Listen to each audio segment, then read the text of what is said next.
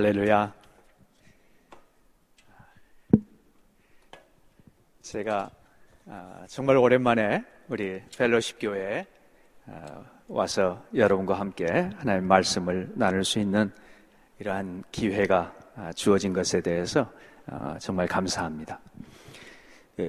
2021년에 그 우리가 이제 팬데믹 상황이다 보니까 세계가 어떻게 돌아가고 있는지 잘 아, 기억을 못하고 우리 관심을 두는 그러한 분야들도 많이 바뀌었지만 2021년에 아, 도쿄에서 올림픽이 있었습니다.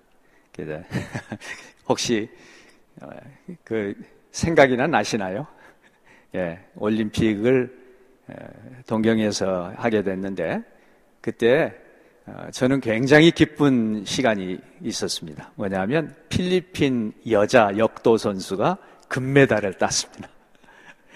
아, 필리핀 선교사다 보니까 필리핀 선교사로서 필리핀 사람이 아, 역도에서 금메달을 땄다고 하는 게 그게 필리핀으로서는 예, 최초의 그러니까 금메달입니다. 아, 얼마나 감격스러운 일이겠습니까? 예, 금메달을 땄다고 하는 것 자체가 어, 개인으로 영광이지만 어, 모든 전 국민이 필리핀 국민들이 아, 열광을 하고 아, 이 팬데믹 기간 동안에 큰 어, 위로를 받은 그러한 시간들이었습니다. 아, 그런데 10월 달에 노벨상을 이제 주게 되죠. 보통 이제 노벨상을 받는데 그 노벨상 중에 아마 가장 정말 peak이라고 할 수 있는 노벨 평화상을 수상하는 자리에 예, 필리핀 출신, Filipino American이라고 할 수 있지만 필리핀 아, 여자 마리아 레사라고 하는 예, 여자분이 예, 우리 러시아의 무라토브라고 하는 분하고 같이 공동 언론인으로서 노벨 평화상을 수상을 했습니다. 얼마나 기쁜 일인지 모릅니다. 아, 이렇게 아, 필리핀 사람들이 올해 힘들고 어려운 이 시기에 아, 노벨 평화상을 아, 수상했다고 하는 거예요. 노벨상 자체가 또 필리핀에서는 아, 처음이고 2021년에 여자로서 노벨상을 받은 사람은 아, 유일한 아, 그런 필리핀 우리 자매 마리아 레사라고 하는 언론인이 수상을 했습니다. 아, 저는 그게 굉장히 그 기쁜 일이었습니다. 저에게는 어, 필리핀 선교사 출신으로서 어, 필리핀의 사람들이 그런 상을 받는다고 하는 것 자체가 아, 너무나도 감사했는데 그 마리아 레사가 예, 노벨상 수상을 하면서 이제 아, 수상 소감을 얘기하고 아, 연설을 하는데 그 중에 어떤 말을 했냐면 우땅 날로옵이라고 하는 아, 말을 했습니다. 그 우땅 날로옵이라고 하는 것은 우땅이라고 하는 것은 필리핀 따갈록 말로 빚이라는 말입니다. 빚을 졌다 할 때 빚, 빚진다 하는 빚이라는 말이고 날로옵이라고 할 때에는 마음의 빚이라는 얘기입니다. 마음의 빚을 졌다. 우땅 날로업을 얘기를 하면서 마음의 빚을 진 사람으로서 언론인으로 어떻게 이런 부정에 대한 것, 아, 불의에 대한 것을 아, 대항하고 아, 글을 쓰게 됐는가 하는 이런 얘기를 하게 되는 것을 들으면서 아, 마음의 빚을 잊지 않고 사는 참 필리핀 사람답다 하는 생각을 하게 됐습니다. 물론 그녀는 한 살에 아버지를 여의고 정말 어려운 그러한 삶을 살다가 10살 때그 어머니가 미국에 사는 분하고 재혼을 해가지고 미국에 10살에 와가지고 미국에서 아, 하이스쿨을 다니고 아, 그리고 아, 미국의 프린스턴을 졸업하고 언론인으로서 또 필리핀에 가서 오랫동안 언론인의 삶을 살고 있는 그런 사람입니다. 그런데 그 마음 속에 있는 빛, 아, 우땅 난로업 때문에 자기가 이런 언론인으로서의 그러한 삶을 참 힘들게 아, 살아왔다. 지금 필리핀의 대통령이 두테르테라고 하는 대통령이 있는데 이 대통령은 정말 무한 권력을 휘두르는 그러한 대통령이 됐습니다. 근데 여기에 이제 아, 불이한 것들에 대해서 예, 글을 쓰니까 2년 동안에 거의 10번의 고소를 당해가지고 고발을 당해서 어, 계속 지금 예, 이런 소송 중에 있는 그래서 10번이나 아, 감옥에 갔다가 보석으로 지금 풀려나서 있는 상황에 노벨 평화상을 수상하게 된 것입니다. 저는 이 우땅 난로비라고 하는 말을 항상 마음의 빚으로 생각을 하고 우리가 마음의 빚이 있을 때 아, 어떤 감사한 마음이 있고 또 내가 이것을 갚아야 되겠다고 하는 그런 생각이 있을 때 그 사람의 삶 가운데 놀라운 이런 열매들을 맺어가는 것을 아, 보게 됩니다. 오늘 저는 이 주일 여러분 앞에 서면서 저는 이 Fellowship 교회에 utang na loob이 있습니다. Fellowship 교회에 저는 제 마음에 빚이 있습니다. 제가 필리핀 선교사로서 참 힘들게 아, 지내고 선교사로서 아, 제가 아주 어려운 그러한 시기가 있었습니다. 아, 저는 많이 아파가지고 간 경화를 앓고 있었고 제 아내는 갑자기 병원에 입원을 하게 됐는데 아, 병원에서 아, 간암이라고 하는 그런 아, 선고를 그냥 통지를 연락을 받았습니다. 그때 그 막막하던 심정 가운데 막막한 환경 가운데에서 제가 기도를 부탁한 곳이 바로 펠로십 교회 여러분들이었습니다.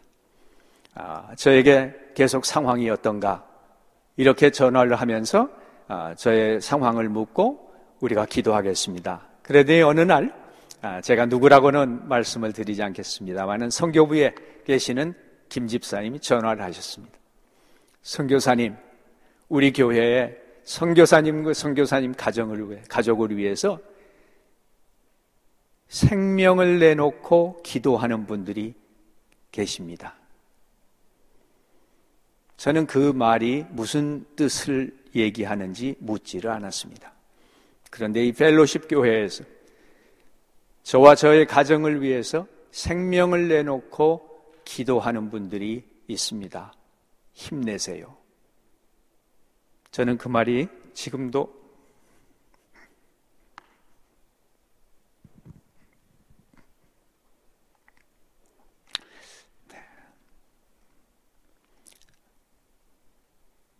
선교사로 그냥 파송만 받은 것이 아니라 그냥 선교사로 재정적인 후원만 받은 것이 아니라 정말 선교사와 함께 마음을 같이 하고 뜻을 같이 하면서 하나님의 일들을 하고 있는 그런 동역자들이 있구나. 바로 그분들이 여러분들이었습니다. 펠로십 교회 성도 한분한 분들은 저에게는 그런 분들로 보여지고 그렇게 느껴왔습니다. 저는 오랫동안 이 교회를 오지는 못했지만 또 이렇게 여러분 앞에 직접 보고할 수 있는 기회는 없었지만 그러나 제 마음 속에 그런 우땅 날로 마음의 빛을 가지고 이 교회를 바라보고 기도해 왔습니다. 여러분들의 기도를 힘입어서 저희 가족은 그렇게 다시 회복이 되었고 여러분들의 기도 제가 그 후로 교회를 방문할 때면 누군지는 모르지만 저를 꼭 허그하면서 성교사님 건강한 모습 보니까 너무 좋아요. 하면서 허기해 주시는 권사님들을 만날 때 저는 아, 이분들이었구나. 한 번도 물어본 적이 없지만 저희들을 그렇게 사랑으로 품어주시고 기도해 주셨던 분들이라고 저희는 믿고 지내왔습니다. 저희는 그 힘을 얻어서 제가 주님께서 그동안 맡겨주신 사역들을 감당했습니다. 선교사로 하나님께서는 저를 필리핀 선교사였던 저를 우리 GP 선교회의 대표 역할들을 감당할 수 있도록 하시고 그리고 또 우리 한국에 있는 모든 선교 단체들을 총괄하고 돕는 한국에서 나간 모든 선교사들을 섬기는 그러한 사역들을 감당해 오도록 하나님은 은혜를 주셔서 지금까지 감당하고 있습니다. 오늘 저와 함께 봉독한 이 성경 말씀은 어쩌면은 조금 우땅날로의 그 마음의 빛에 대한 그러한 얘기들을 조금 나누려고 합니다. 오늘 베드로전서 우리가 봉독한 성경 말씀을 한번 보겠습니다. 베드로전서 1장 예수 그리스도의 사도 베드로는 본도 갈라디아 갑바도기아 아시아와 비두니아에 흩어진 나그네 여기에 흩어진 나그네라고 하는 이 단어에서 디아스포라라고 하는 단어가 나왔습니다. 디아스포라, 뭐 이민자 이런 뜻으로 이렇게 번역을 하기도 하지만 이 흩어진 나그네라고 하는 것은 당시에 로마의 이런 핍박 가운데에서 많은 유대인들이 예루살렘과 이 유대 땅에 살지를 못하고 그 다른 지역으로 이렇게 흩어져서 살게 되었던 그 사람들을 일컬어서 흩어진 나그네 디아스포라라고 이렇게 명, 명하게 되었습니다. 그런 이 흩어진 나그네 이들에게 이 베드로 사도는 편지를 쓰는데 이 흩어진 나그네가 곧 하나님 아버지의 미리 아심을 따라 성령이 거룩하게 하심으로 순종함과 예수 그리스도의 핏부림을 얻기 위하여 택하심을 받은 자들에게라고 말하고 있습니다.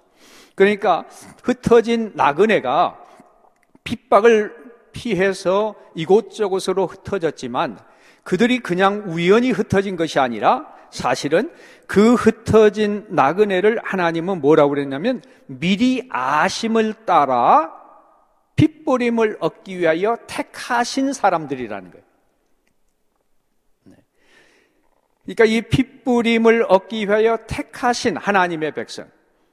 흩어진 나그네로 나그네의 삶을 살고 있는 사람들이 그냥 우연히 흩어진 것이 아니라 하나님은 미리 아셨고 하나님께서는 그들이 흩어질 것도 미리 아셨고 그들을 예정하시고 그들을 택하셔서 예수 그리스도의 핏부림을 얻고 구원받기 위해서 하나님은 미리 택하시고 흩어지게 하셨다는 것을 말씀해 주고 있습니다. 오늘 우리가 위주의 이민 사회에 와서 하루하루 살아가는 삶이 어떤 상황인지 저는 정확하게 모르지만 우리는 이 팬데믹 기간 동안에 많은 아픔들을 경험하고 많은 분들이 외로운 이민 생활에서 정말 이렇게 사는 것이 우리의 삶의 전부인가 하는 그러한 질문들을 하게 되는 그러한 우리의 날들이 있었던 것을 압니다. 그런데 우리가 우연히 미국에 온 것이 아니고 하나님께서 미리 아시고 하나님께서 여러분들을 지금 미국 땅에 보내셔서 미국에서 살게 하실 뿐만 아니라 여러분이 오늘 이 자리에서 하나님 앞에 예배를 드리는 사람으로 만드셨다고 하는 것을 여기는 얘기해 주고 있는 것입니다. 하나님은 우리를 그냥 우연히 태어나게 하고 우연히 미국에 오게 하시고 우연히 이민자의 삶을 살게 하시는 분이 아니십니다. 하나님은 모든 것을 알고 계시는 하나님. 그래서 그 하나님께서는 여러분과 저를 이민자의 흩어진 나그네의 삶을 살도록 하시는데 그 흩어진 나그네의 삶은 그냥 우연한 나그네의 삶을 사는 것이 아니라 예수 그리스도의 핏부림을 얻기 위하여 택하신 하나님의 사람이라고 하는 것을 확신해야 됩니다. 그것을 믿게 될 때, 그것을 알게 될 때, 내가 누구인지를 알면 내 삶의 자세가 달라집니다. 바로 그런 흩어진 나그네에게 베드로 사도는 3절에 이렇게 얘기합니다. 우리 주 예수 그리스도의 아버지 하나님을 찬송하리로다. 그의 많으신 긍휼대로 예수 그리스도를 죽은 자 가운데서 부활하게 하심으로 말미암아 우리를 거듭나게 하사 산 소망이 있게 하시며 흩어진 나그네에게 하나님이 주시는 하나님이 계획하시고 하나님이 주시고자 하는 것은 뭐냐 하면은 바로 이 산 소망이 있게 하시는 거예요. 산 소망. living hope. 우리를 거듭나게 하셔서 하나님의 자녀가 되게 하실 뿐만 아니라 하나님께서는 이 세상에 살면서 산 소망을 갖게 하시고 산 소망을 가지고 살도록 하나님은 뜻하셨다는 것을 우리는 알아야 됩니다. 그런데 그 소망에 대해서 이렇게 설명을 합니다. 사절을 보니까 썩지 않고 더럽지 않고 쇠하지 아니하는 유업을 잇게 하시나니 너희를 위하여 하늘에 간직하신 것이라. 아메리칸 드림. 정말 많은 꿈을 안고 이 땅에 와서 아메리칸 드림을 정말 이루어가는 많은 젊은이들이 있는 것을 인하여 감사합니다. 그런데 그런 아메리칸 드림을 꿈을 꾸고 이 꿈들을 아메리칸 드림을 이루어 간다고 해서 그것이 하나님이 원하시는 그 모든 것은 아니라는 것을 알아야 됩니다. 아메리칸 드림은 우리 사절의 말씀대로 썩지 않고 더럽지 않고 쇠하지 아니하는 그런 유업이 아닙니다.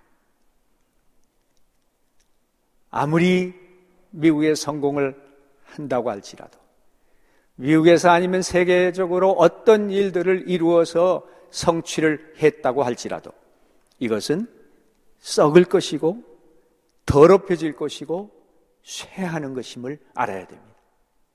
그렇기 때문에 우리가 이 이민자의 삶을 살면서 흩어진 나그네의 삶을 살면서 우리는 열심히 기도하고 하나님께서 주시는 축복을 받고 이 땅 위에서도 잘 성공적으로 사는 것이 너무나도 좋은 것이지만 거기에 매몰돼서 우리가 하나님이 정말 원하시는 삶을 살지 않는다면 우리는 헛사는 것이 되는 것입니다. 그 하나님의 기업, 하나님이 우리에게 주실 기업은 뭐냐 하면 너희를 위하여 하늘에 간직하신 것이라. 이 땅 위에서 우리가 받을 수 있는 아무리 화려한 것이라고 할지라도 그것은 잠시 있는 것이고 있다가 없어질 수 있는 것이고 썩어질 수 있는 것이고 그냥 흥했다가 쇠해져 버릴 수 있는 그러한 것이라는 것을 우리는 알아야 됩니다.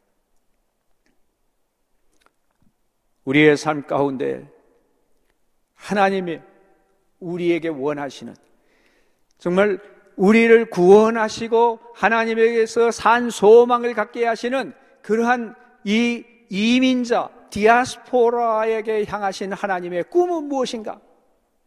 하나님께서 왜 우리에게 이런 삶을 허락하셨는가? 그것을 더 깊이 깨달을 수 있는 사람들이 바로 나그네였기 때문입니다. 하나님은 지금까지 많은 나그네들을 통해서 일을 해 오셨습니다. 성경을 한번 생각해 보십시오. 아브라함, 아브라함을 부르신 하나님, 창세기 12장에 아브라함을 부르셔서 너는 본토 친척 아비집을 떠나 내가 내게 지시할 땅으로 가라라고 말씀하셨던 하나님. 지금 갈대아 우르 지역에서 살고 있던 아브라함에게 그 당시에는 그래도 가장 화려하고 번창했던 지역에서 잘 살고 있는 아브라함에게 하나님은 어느 날 나타나셔서 본토를 떠나라, 친척을 떠나라, 아비 집을 떠나라. 우리가 고향을 떠나는 게 힘든 일인데 고향도 떠나고 우리의 보호막처럼 가까이 있던 모든 친척들을 떠나고 그리고 내가 배워왔던 모든 세계관, 가치관을 배웠던 그 집에 그러한 것도 다 떠나라라고 말씀하시면서 내가 내게 지시할 땅으로 가라. 그것은 나그네의 삶을 살라고 명하신 것이었습니다. 왜? 이 세상에 너무 마음을 두지 말도록 하신 것이죠. 지금까지 배워왔던 것, 내가 생각했던 것, 내가 이것이 옳다고 생각했던 그 모든 것들이 하나님을 거역하는 것이라면 모든 것을 떠나라라고 명령하시고 나그네의 삶을 살도록 하셨던 것입니다. 그리고 이삭을 통해서 야곱을 통해서 그리고 야곱의 자손들을 통해서 우리는 그들이 어떻게 나그네의 삶을 살았는지를 보아왔습니다. 그리고 야곱은 70인의 가족들을 가소를 이끌고 요셉을 먼저 보내셨던 하나님의 인도하심을 따라 애굽으로 갔습니다. 애굽에 가서 그곳에서 살게 되었을 때 애굽 사람들은 요셉이 놀라운 사람으로서 그 흉년을 준비하게 하셨고 요셉을 요셉 때문에 애굽이 살아나고 한 것을 깨닫게 되었는데 그 요셉을 한마디로 복덩어리였습니다. 애굽 사람들에게 축복을 나누어 주는 사람.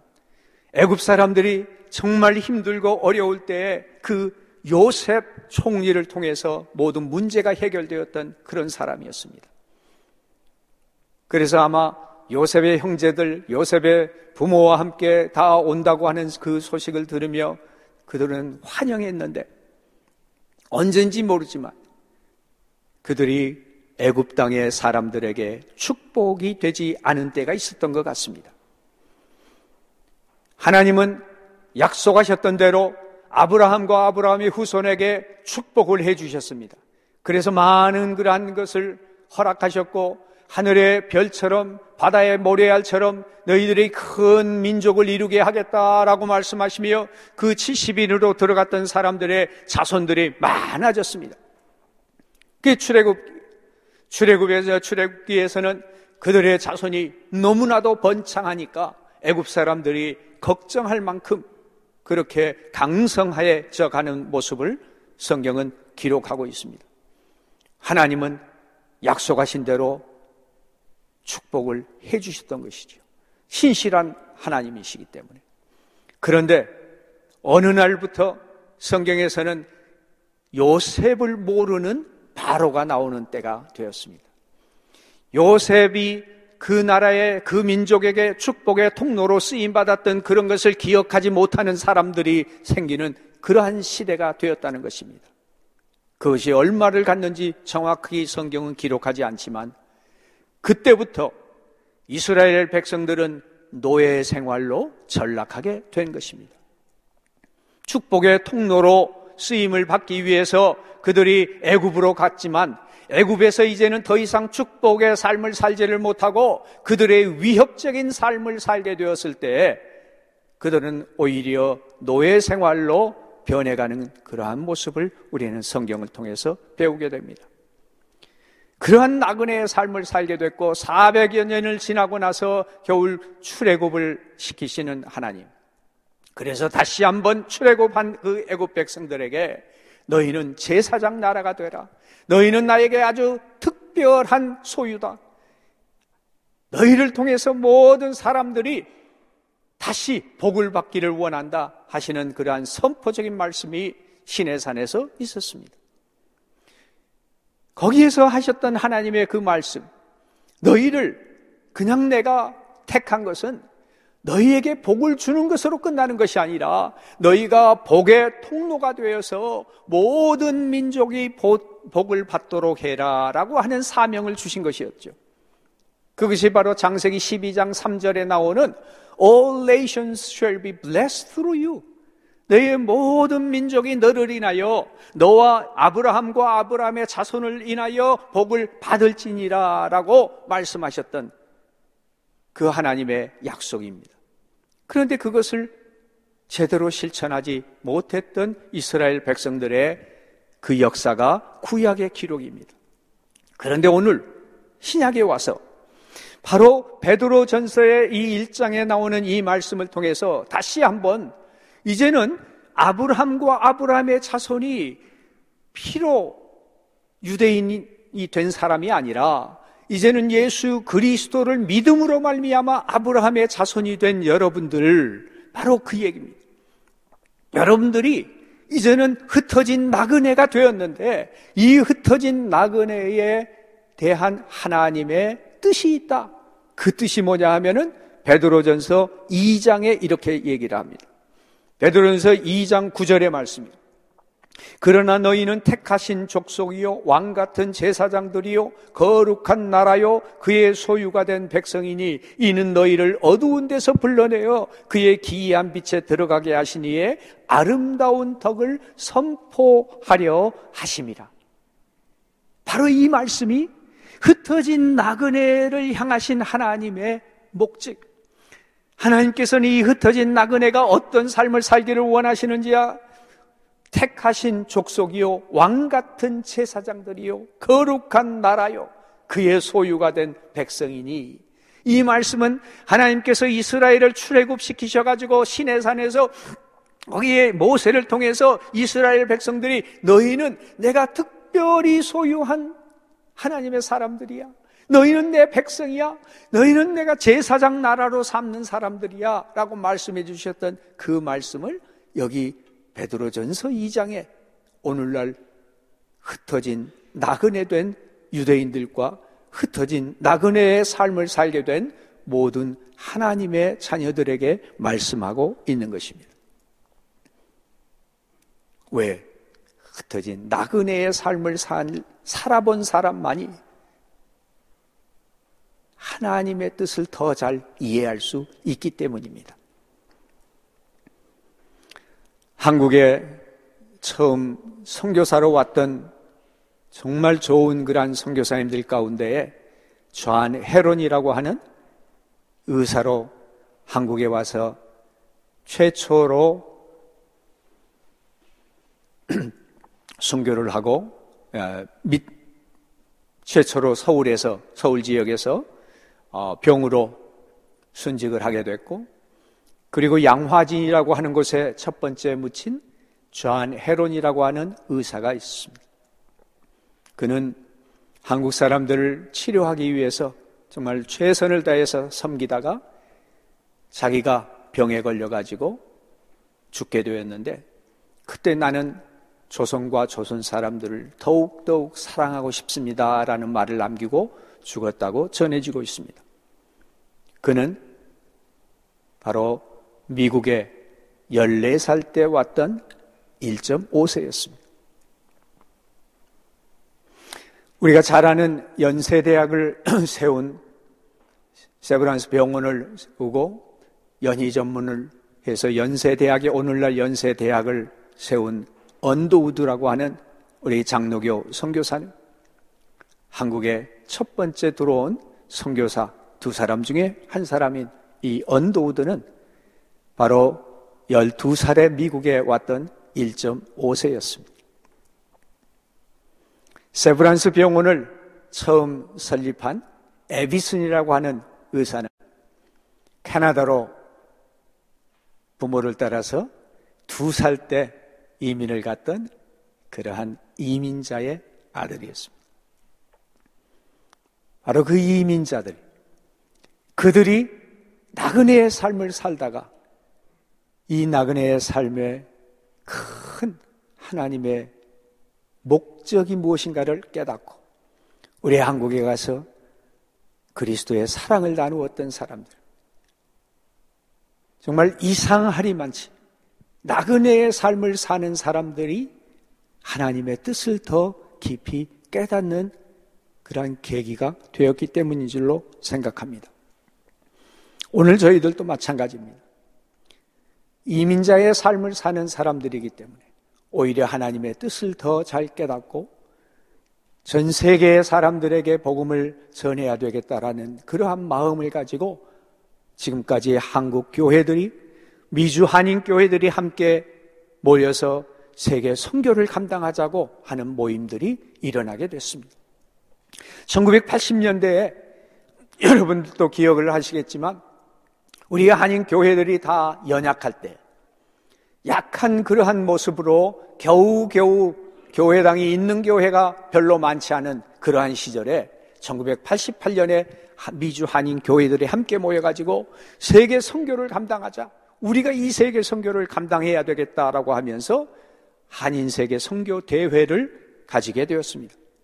시카고에서 모여서 시카고 대회다.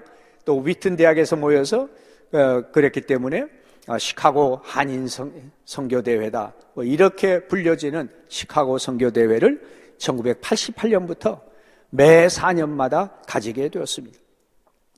그 선교 대회를 통해서 미주 한인 교회가 초교파적으로 연합하게 되었고 그리고 거기에서 우리 전 세계에 나간 선교사님들을 초청하고 그 선교사님들의 선교 보고를 듣고 도전을 받으면서 우리 미주 한인 교회가 세계 선교에 더 뛰어들게 된 것입니다.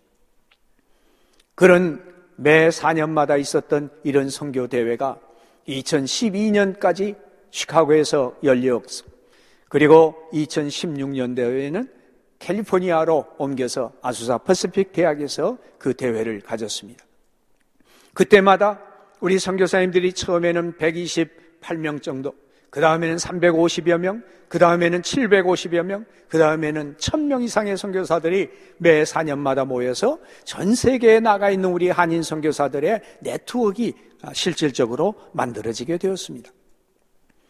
그랬던 이 모임, 지난 팬데믹으로 더 이상 할 수가 없었는데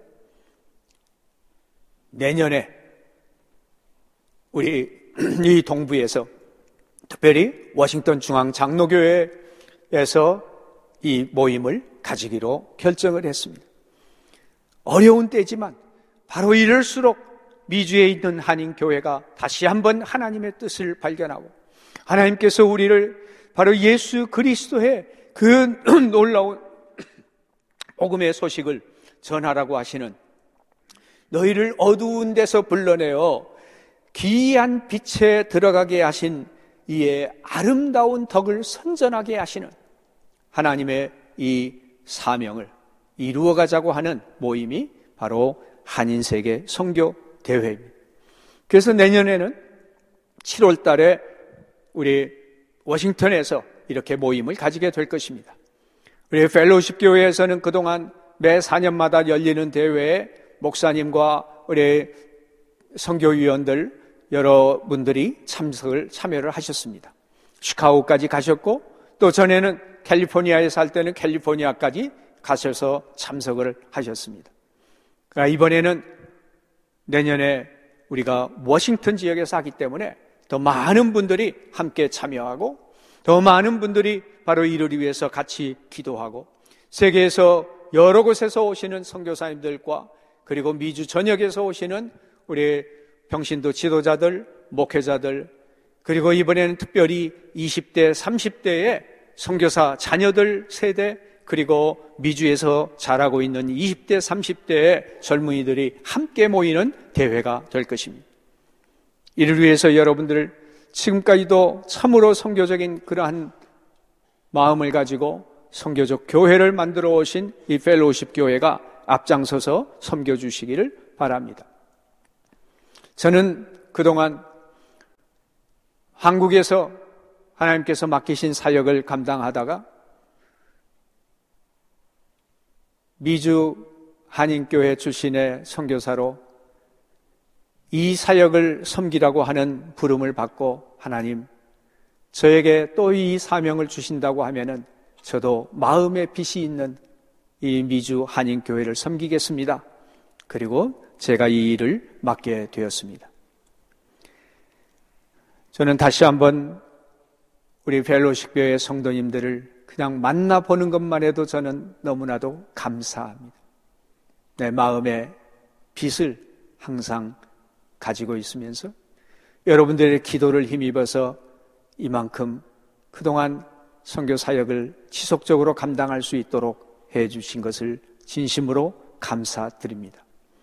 여러분들을 통해서 저를 이 모든 사명의 길을 갈 수 있도록 지금까지 인도해 주신 우리 하나님 아버지께 무엇보다도 감사드리고 그 일에 함께 해 주신 우리 펠로십 교회 성도 여러분 한 분한 한 분들께 감사드립니다. 이 일을 우리의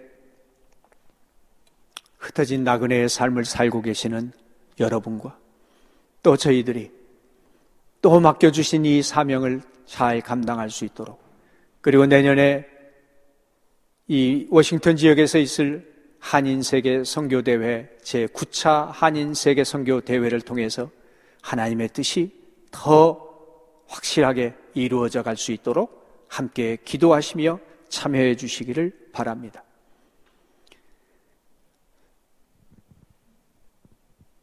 노벨 평화상을 받은 마리아 레사가 자기를 지금까지 키워주신 주위의 사람들과 그 모든 사람들에게 마음에 빚이 있기 때문에 힘든 언론인으로서 정의를 위해서 바른 글을 써야 되겠다라고 하는 마음의 빚을 가지고 있다는 얘기를 들으면서 우리는 과연 하나님께서 우리를 그 어두운 가운데서 부르셔 구원받게 하시고 하나님의 자녀가 되게 하시고 이제는 그냥 썩어질 기업이 아니라 영원히 있을 하나님의 그 하늘나라의 기업을 받을 산 소망을 갖게 하시는 하나님께 우리의 마음에 빚이 있다면 그 빚을 갚아가며 살아갈 수 있는 저희 모두가 되기를 주 예수 그리스도의 이름으로 축원드립니다.